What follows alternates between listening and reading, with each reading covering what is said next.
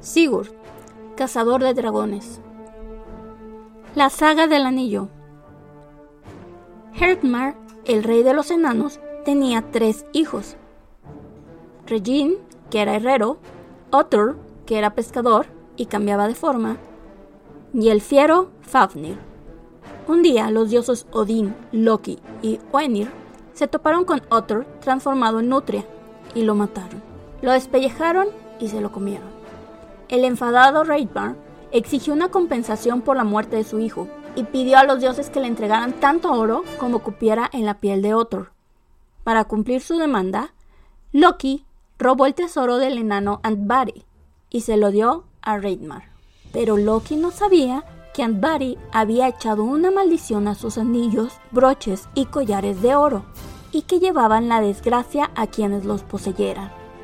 El primero en sufrir la maldición fue Reidmar, asesinado por su hijo Fafnir para quedarse con las valiosas joyas. Por su parte, Fafnir acabó convertido en dragón y pasó sus días defendiendo el tesoro.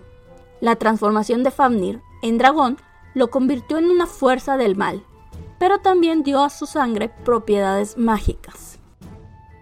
La conjura contra Fafnir. Cuando Regin se enteró del asesinato de Reidmar, decidió vengar su muerte y quedarse con el tesoro. Regin había acogido a un muchacho llamado Sigurd, cuyo padre, el rey Sigmund de Tarlungaland, había muerto. Regin le habló del oro que guardaba el dragón Fafnir, con la esperanza de animarlo a acabar con el monstruo. Regin pidió a Sigurd que le llevara el corazón del dragón para comérselo, y además le fabricó una espada para que acabara con la bestia. Sigurd y Regin fueron a buscar al dragón a su territorio. El dragón caminaba cada día de la cueva donde guardaba el tesoro a un estanque de agua que estaba cerca. Sigurd, al verlo, se dio cuenta que este dragón era mucho más grande que cualquier hombre y que no sería una tarea fácil. Regin le recomendó que pusiera una trampa para Fafnir, que en vez de enfrentarlo cara a cara en un combate abierto, mejor cavara un hoyo y golpeara al dragón cuando pasara por la trampa y así evitaría el riesgo de envenenamiento y rabia del dragón. Sigurd estuvo de acuerdo, pero a medida que cavaba el hoyo, se preocupó de que estuviera haciendo otro tipo de trampa, una para él mismo.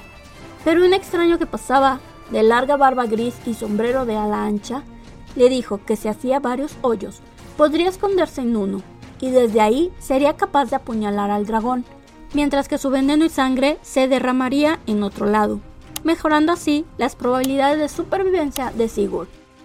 La batalla fue como se esperaba. Fafnir, más maligno de lo imaginado, con un desagradable hedor, cubierto de mugre y goteando veneno de su boca, caminó justo sobre la trampa que Sigurd había hecho. Este atacó, y la herida fue fatal.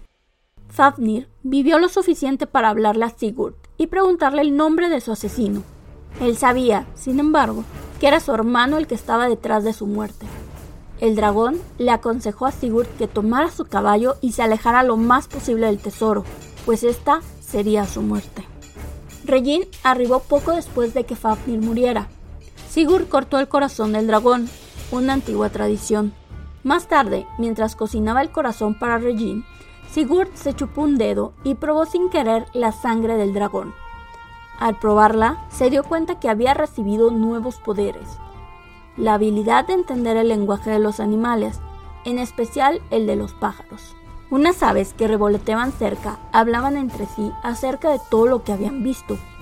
Sigurd se enteró que Regin planeaba matarlo para quedarse con el tesoro, así que, con un rápido movimiento, le cortó la cabeza a Regin. Con la muerte del último hijo de Reidmar, Sigurd pudo quedarse con el tesoro, el joven héroe cogió las joyas e incluso se puso un anillo de oro en un dedo. No sabía que ahora él también estaba condenado.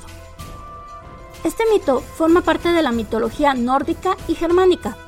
Las hazañas de Sigurd se encuentran en diversas obras de Alemania y Escandinavia, como lo son en baladas medievales.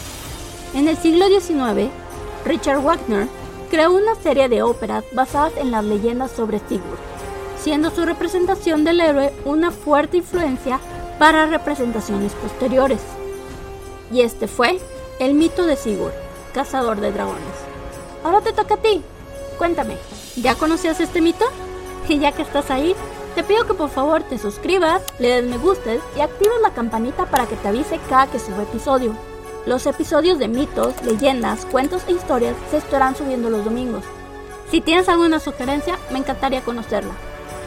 Ahora ya también puedes escucharme en plataformas de podcast como Spotify, Apple Podcast, Google Podcast, entre otras. Sígueme en todos lados como Geekity Pop y como Lita-Leads con doble S. Y sin más por el momento, me despido. Hasta la próxima.